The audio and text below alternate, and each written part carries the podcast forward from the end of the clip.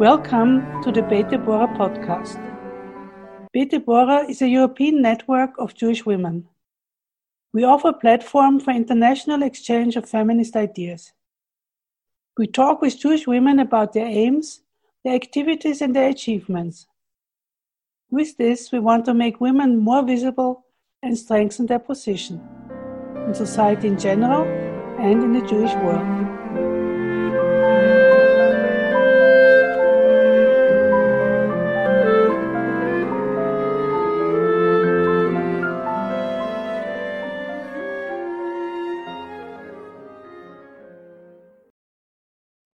It is my pleasure to welcome you to the latest um, Bet Deborah podcast episode. Uh, my name is Barbara Prainsack. I'm based in Vienna. I'm currently the head of the Department of uh, Political Science at the University of Vienna. And um, I have the great pleasure to welcoming Professor Yael Hashiloni Dolev to today's episode. Before we start our discussion with Yael, let me tell you a few words about Bet Deborah. Is a forum for exchange between Jewish women in Europe and beyond. Um, it seeks to promote um, the renewal of Jewish life and contribute to the renewal of Jewish life in Europe and beyond, support um, Jewish women's studies, in particular, also promote and feminist consciousness and perspective. Also make the presence of women within leadership um, visible. We cover topics um, pertaining to Jewish women's heritage, work towards interreligious dialogue, and also seek to contribute to establishing an international network of Jewish women. Against this backdrop, I'm uh, delighted to welcome Yael, Today, Yael, as, as mentioned, is a professor at the Department of Sociology and Anthropology at the Ben Gurion University of the Negev in Israel. And Yael has had a very, very interesting career. Um, she started out as a journalist, um, then became a sociologist, and is now working on questions that could not be more topical today that pertain to reproductive technologies, and ultimately also to the question of what is family and what is kinship. So, but yeah, let me start by asking you what got you interested in these topics? okay, and let me start by thanking you for inviting me. I'm very happy to speak to you. What got me interested in those topics? I was pregnant I started uh, my PhD studies and I was pregnant and I had to uh, go through, I didn't have to, but everyone around me was tested uh, for genetic uh, diseases. It was very common already 22, 23 years ago in Israel. And I felt a little uncomfortable with all the testing. I wasn't sure I'm so ready to select uh, my children according, or my firstborn according to uh, its health. We didn't know, of course, what what it's going to be then, uh, and um, I didn't I didn't take it uh, in a way automatically, like uh, many other Israeli women around me from from my class, from from uh, my environment. I think it is it is a very clear psychological question. I'm of a handicapped sister. Um, I grew up uh, in a family where there were health uh, problems. And uh, for me to to uh, select on the basis of uh, of disease was not uh, an abstract idea. It was like selecting in a way on my own sister. Yeah yeah for for our listeners who might not be so familiar with um, the technologies it, themselves can you explain what the options were that were given to you at that time uh, by the way, the options changed very much, but uh, they uh, at that time we were tested for. Uh, by the way, the end of the story is that I was tested, but I wanted to know and understand and think about it, and then I can tell you a little bit how I um, came to compare Israel and Germany. But first of all, the tests were at that time for some very severe problems, such as uh, as Tay Sachs, uh, and also for less severe and more treatable conditions like Gaucher um, and uh, Fragile X, which is more severe. But of course, the question of what is severe, what is treatable uh, I wanted to think about it, and I used my uh, academic career for thinking, thinking for years about those subjects. And actually, that's another issue. But today, uh, exams are much much wider, and they're not uh, they're not they're like throwing a net into the ocean and and picking up whatever comes up and not looking at specific conditions like 20 years ago. So that's a whole different story. So what what were you working on at that time when you were invited to undergo those genetic tests in the context I actually went to the library at uh, Tel Aviv University and started looking for uh, studies about genetic uh, uh, testing, and I found out an international comparative survey which showed that Israel was at the very far end of uh, testing. It was very much protesting and pro selective abortions. And on the other side, among 37 nations, the survey was done by uh, Wertz and Fletcher, stood out Germany and uh, I had a German background. My father was born in Berlin as a child. Uh, he worked for a while in in Germany, so I I lived for two years in Frankfurt. So so you said on the other end of the scale, if Israel was on the on the end, as you say, of being sort of open to abortions due to health issues. You, you say that Germany was on the other end. Is that yes? Is that right? Germany was on the other end. Uh, I can't say Germany. I can say that on this survey, uh, professionals, German uh, geneticists and uh, genetic counselors were asked about their opinions, and they were very restrictive. You can say they uh, they pretty much uh, opposed the idea of selecting on the basis of uh, health, although it was their profession. So you can't even, I can't even tell you about the public. Later on, other people studied the public and found out that the public is more open to testing. Those are the studies of uh, Raz and Schicktanz. And uh, it opened the door for a whole field in a way that uh, compared uh, those uh, two countries with many, so many. You found, you found that genetic counselors in Germany were particularly hesitant to recommend mm. abortions and even more hesitant than the general public in Germany. And mm. you then did your own research comparing Israel and Germany that actually led to your first book. Is that right? That's right. Yeah. I interviewed counselors in both countries and I tried to understand what's the logic behind their opinions. As a sociologist, what I was interested in is the meanings, why they are for or against it. So, what do you make of that? You said that you have your own your own life in a way also you have a personal connection to both countries obviously you live in israel you have a um, your family, your, your parents on both sides have their roots in Germany.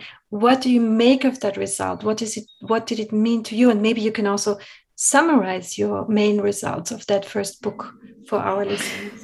I think that more than summarizing, I can say that it's interesting to see what happened uh, 20 years later. So we already know, in a way, what uh, what took place because at that time uh, I, I um, this to summarize, I would just say that for different reasons, Israelis are selective. It has to do with uh, trust in medicine. It has to do with uh, with the religion that is less opposed to abortion. It has to do with no uh, with a different understanding of the trauma of the Holocaust and uh, less acceptance of uh, disability. And in Germany, uh, a lot has to do with uh, the trauma of the past, which makes selection a terrible word with terrible connotations, and with uh, religion, and with uh, more criticism of science and technology. But I must say that when the years passed, actually the the um, countries became uh, closer in their attitudes. Yeah, you said that Israel was less accepting of disability. At the same time, when we look at um, social and health policies in Israel, there's a lot of support for people living with disabilities. So, what, what do you mean by less accepting of disabilities? I'm not sure that, uh, fir- first of all, it's not easy to compare support. There are so many measures to compare. But I'm not sure that Israel is uh, supportive uh, as other countries are. It is not that simple. The tolerance towards disability in Israel uh, became higher. There are many studies about changes in the last 20 years, but it's you can't really say it's uh, it tolerates disability or or is uh, leading in its support of the disabled. It's still a problematic. I, I, just want to mention one more thing which always interests me, and that is what you expect of mothers and parents and, and motherhood. And here I saw a very big difference. In a way, um, Israeli mothers are allowed to think in terms of their own good and in terms of their family good and the siblings. And in Germany, the ideal is more um, uh, really looking at your child uh, just through the lens of what might be. It's it's good, and uh, otherwise, a mother is uh, seen as very egoistic and not loving. And I think that's a huge difference and uh, it also has to do with uh, familism, which is much stronger in Israel. So there are many, many, many differences, and and some persist, and some uh, uh in some points the differences uh, grow smaller. Th- that's a very um, interesting finding. That, uh, of course, this was this came out of your later studies and, and this, the work of other colleagues as well. But the differences are becoming smaller. So, why do you think that is? And also, what differences remain? This is not a good uh, answer to give a prominent uh, STS scholar like yourself. But uh, in a way, science wins. Science offers such a options that are very hard to resist. And when tests become simpler and with less uh, less uh, risks, um, and uh, and testing during pregnancy becomes easier and less risky. So in many ways, it's not only a matter of the culture that changes, uh, but also what science has to offer. Uh, and also there are cultural changes. I think that works like my own and many other works in Israel about disability uh, have uh, made uh, an impact and changed a little bit um, the law. There were many legal scholars who were uh, dealing with this issue, and there were disability active, not so much activists, but scholars, disability studies scholars who fought for for uh, more tolerance and changing of um, of the law. So I think it's it's a mixture of reasons, but part of them are really that science uh, um, changes so fast and offers such options that it's really hard to resist. In in your book, in your first book, you you made the kind of provocative claim, um, based on your data, that the provocative conclusion you drew the provocative conclusion that part of the reason that um, there's a lot of hesitation in Germany to um, recommend or accept abortions when when the fetus uh, or the embryo has the indication of having a a disease is part of a particular notion of women who can show their commitment and their love and their moral nature by accepting not only accepting but welcoming a disabled child so mm. that's what you argued in your book and that of course um, sheds a very um, critical light on, on the role of women in German society. But your later work also showed um, how in Israel it's a kind it's a very familial centered society that also very often comes at the cost of of, of, of freedoms of women, right? Yes, but I still think that in a way uh, uh, the German uh, moral demand is more difficult. Mm-hmm. That, in a way, in the sort of principalism, the idea that uh, the, the German attitude is in a way less flexible. It is very demanding. To be a mother, you really have to to put. I mean, every mother in every culture, it has to be the the she has to in a way sacrifice herself okay but uh, in germany the demand is higher. And uh, and that i think persists. There are a mm-hmm. lot of guilt feelings. Motherhood was, is always studied and discussed in terms of a lot of guilt feelings. It's not uh, unique to germany.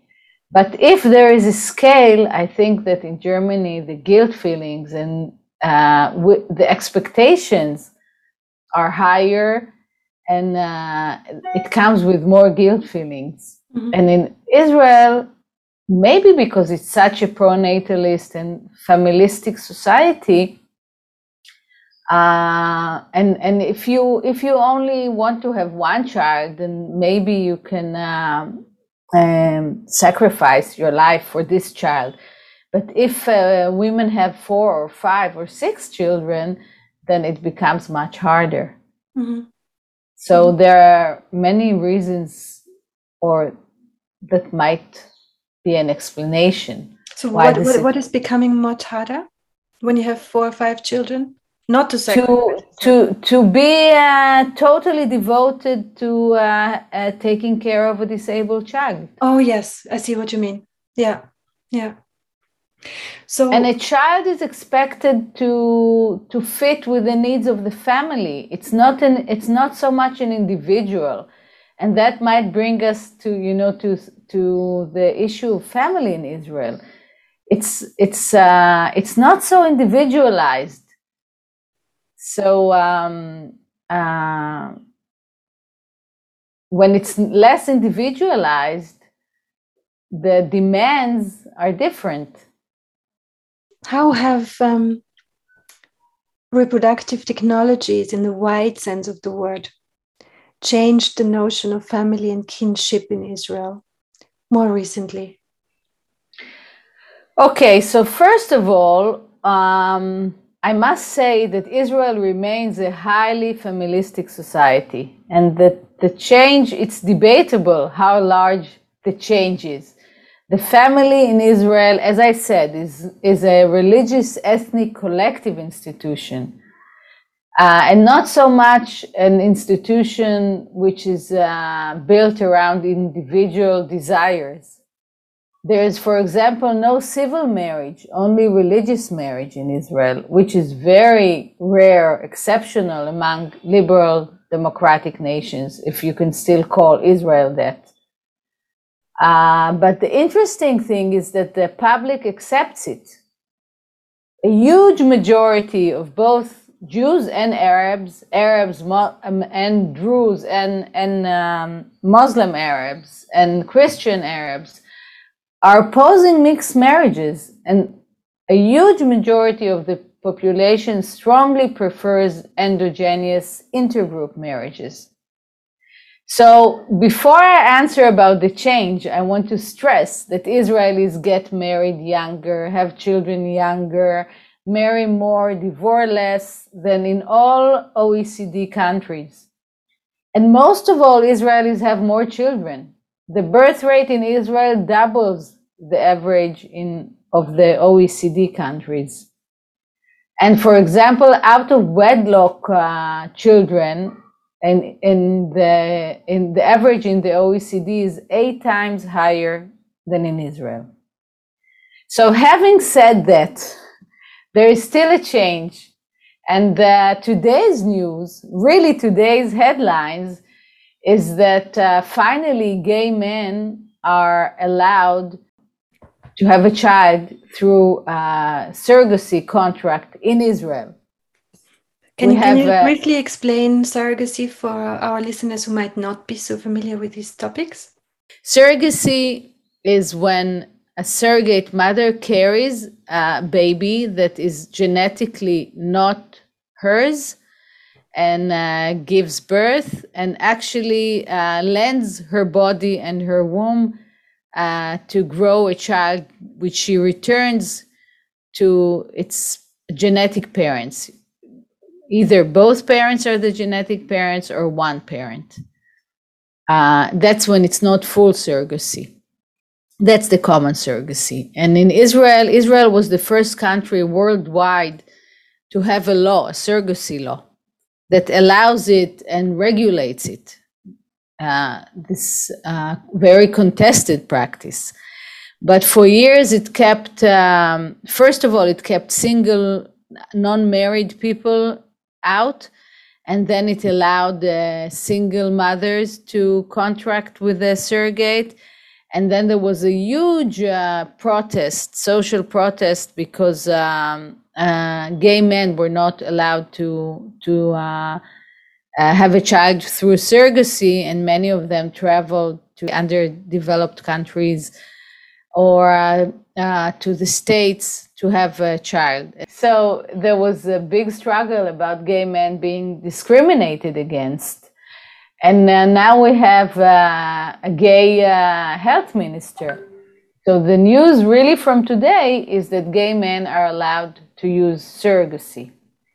So uh, there is an, actually a baby boom of queer families in Israel and and that's Israel is very heterogeneous, and that's what's interesting. It's it's full of contradictions. On one hand, it is as familistic as I said.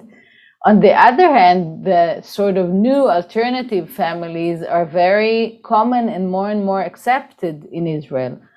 But then you can ask, is it really a contradiction? And uh, I think here comes the interesting uh, answer because uh, the ARTs are, are you know, uh, assisted reproductive technologies have both modernized the family, but also uh, strengthened tradition. Um, and it's a it's a big question. What have the new families done? Have they perpetuated traditional values and structure, or have they sort of surrendered to heteronormative values? Or can we speak in terms of change and subversion um, and a challenge to the traditional family? What do you mean by subversion in this context? Are those really new forms? Is the, tra- the traditional family, which is also a social construct, as a sociologist, of course, I don't believe in the natural family. Families are different they are different if you look at different societies, if you look across time. But um, in the 20th century, uh, uh, queer politics was talking about chosen families, about sort of abandoning the biological component of the family and of choosing family. And uh, this has been abandoned today because uh, queer families are also trying very hard to have a genetic relationship or a biologic uh, relationship with their kin. But uh, technologies, again, are moving very fast. I think that in our lifetime, it would be possible to be the child of four different parents or of parents of say of the same biological sex and be biologically you mean the biological child, right? A biological mm-hmm. child. Mm-hmm. So this is all changing, and I do think that those families are challenging the traditional family. And it's not it's queering is doesn't only have to do with the LGBT. I want to give an, another example. For example, posthumous parenthood. Israel is uh, in the front line of posthumous reproduction, which is uh, uh, forbidden in many many. Can you, ex- can you explain this briefly? Yes, it's when uh, you have a gamete, a sex uh, cell, a sperm or um, ovum, or uh, or a preembryo of people who died. Usually, it has to do with men who uh, kept their sperm while freeze their sperm while alive, or the sperm was taken from their body shortly after their death. So this and, could be this could be men who die during army service, or men sometimes um, who have sperm extracted or give sperm before they undergo chemotherapy, for example. Is that right? Yeah, that's right. And also, most men in Israel, it's always uh, related to the army. But in fact, most of those cases had to do with young men who died in a car accident or died from cancer or died while they were doing some uh, dangerous job like uh, like um, hanging uh, air conditions you know and in top floors. And and uh, and some also in the army. So um, the interesting thing is that there's a big question of of uh, what's right or wrong uh, about having a child from from the dead, from the womb. And so how uh, many people do? How do we? Many people have done this. Do we have uh, numbers for that? We don't have numbers. We don't have numbers, but uh, dozens it's it's the even the known cases are maybe 50 and uh, and uh, there might be many unknown cases so uh, and what's more interesting is not the numbers i think but the attitude the court's attitudes which are quite permissive. And for example the most uh, the most extreme cases have to do with grandparents uh, having uh, uh, grandchildren by contracting a woman that wants to that looks for sperm donation. Give us a maybe give us a typical story Yael, of how that happens and, and how it gets to courts and why. Wow there are many many stories but the most famous uh, story uh, which uh, got to the supreme court had to do with a widow uh, of a young man who initially said she might want to use her deceased husband's sperm to have a posthumous child. But later on, uh, she married, she had uh, a new husband and children, and she said that she doesn't want to have a, a child from her deceased husband. And that became a huge struggle because the parents of the deceased said, okay, so we want to use the sperm and we want to have a grandchild uh, with a woman that our son did not know during his life, a woman that looks for a sperm donor, and we will be her family. And that's, uh, and uh, we argued that this is what our son would have wanted. And the widow said, no, no, no, he would have not wanted it. And this went, uh, there was a struggle that th- went through three different uh, courts. How do you say it? Levels of the courts. It, it levels of appeal, yeah. Levels of appeal. And it finally reached the Supreme Court.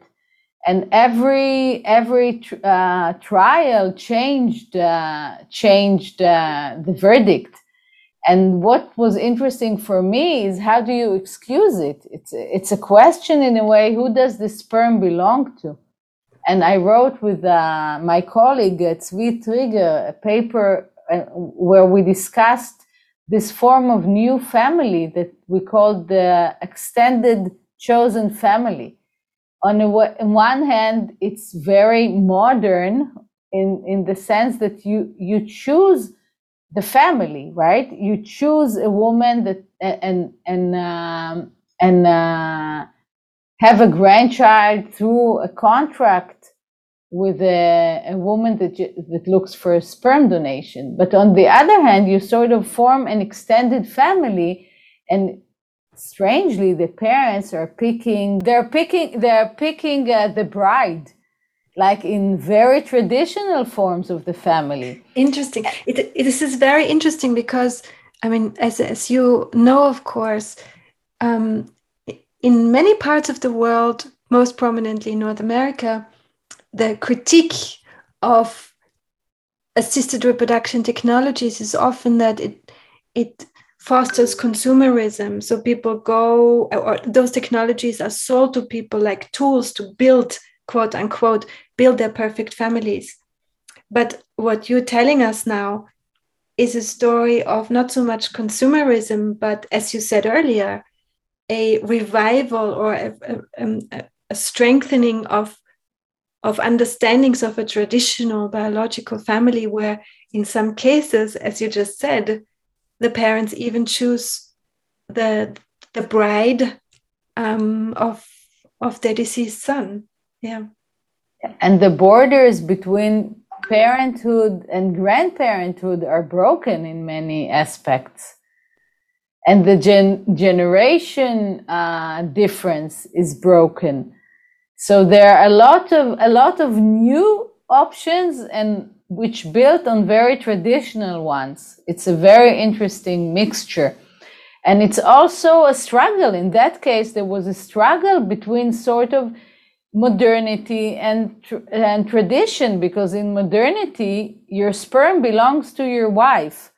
And what matters uh, has a priority is the the couple but in traditional society what matters is the family and not uh, the the married couple so you could really see a true struggle and in the supreme court finally the decision was for the widow and against the parents. But I'm I think that this is not over yet. There will be many more struggles because it's there is no law and there are still cases uh, taking place all the time, and this is still a, a lively issue.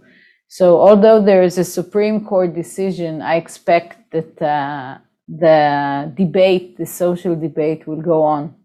But, but this is remarkable. So the Supreme Court decided that a woman's right not to have her deceased husband to have a biological child with someone else weighs more strongly than the the deceased parents' right, quote unquote, to mm-hmm. have a biological um, offspring from their deceased son, which which is a an interesting but, uh, judgment. But on the other hand, the lower court said, spoke of the widow as someone who abandoned her husband by not having his children, as if it now becomes a duty to have children from a deceased spouse. Mm-hmm. And if you don't do it, you abandon him.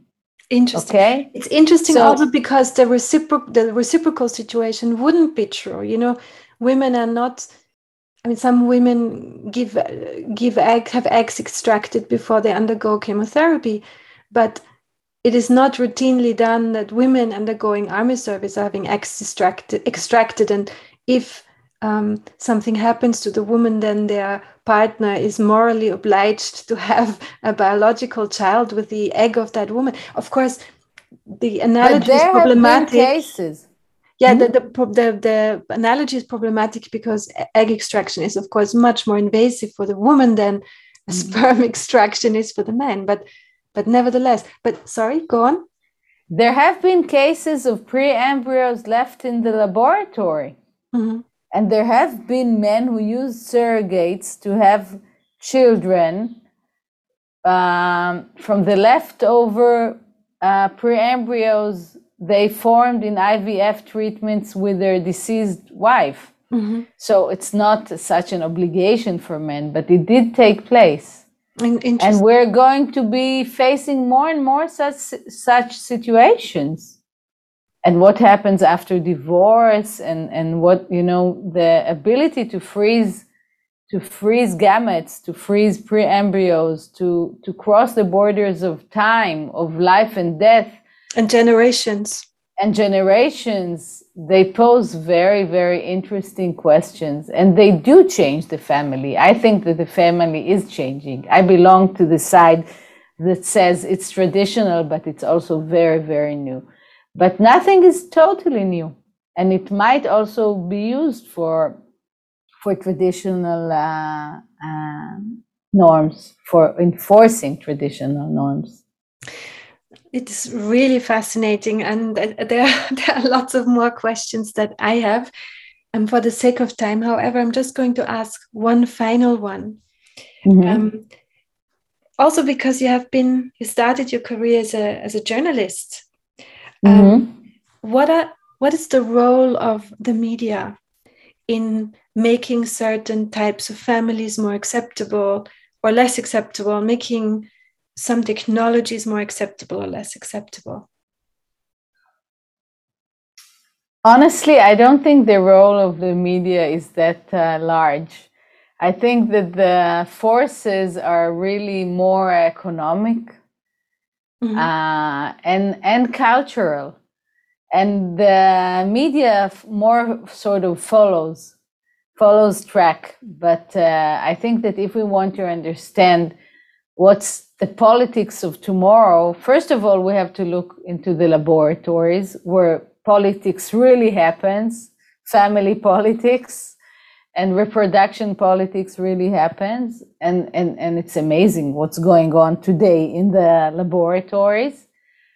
Um, and second of all, you have to look at financial interests and then you have to look at the culture and then the media uh, uh, is really sort of uh, reflecting it but i don't think it's leading uh, the situation thank you very much yael and for our listeners um, yael has done very relevant research also on other um, topical aspects of reproductive technologies and kinship. She has done work on um, the policing of uh, ethnicity, for example, which we haven't had time to address today. It would almost uh, merit another um, episode. Um, Yael, where can our listeners hear and learn more about your research? Um, apart uh, for for English listeners, it's a little uh, difficult of course, for English readers, you can just look me up on Google Scholar and, and all my articles pop up. For Hebrew speakers, uh, there are other podcasts and uh, interviews, uh, uh written interviews, and uh, that you can find. Actually, they're now upgrading my um, uh, university site, my profile so pretty soon it will be easy to find all these materials uh, organized in one uh, internet uh, site. Thank you very much. And we will also make sure to put the link to your profile in the show notes. Thank you very much for taking the time today and all the best to you, Yael. Thank you. I enjoyed it very much and I hope it was interesting for the listeners. All the best. Bye bye. Thank you, listeners, for your interest. Our next Bet Debora podcast will come out in a month. In order not to miss it, subscribe to our podcasts and follow us on Facebook or on our website, bet-debora.net. Goodbye and stay well. Música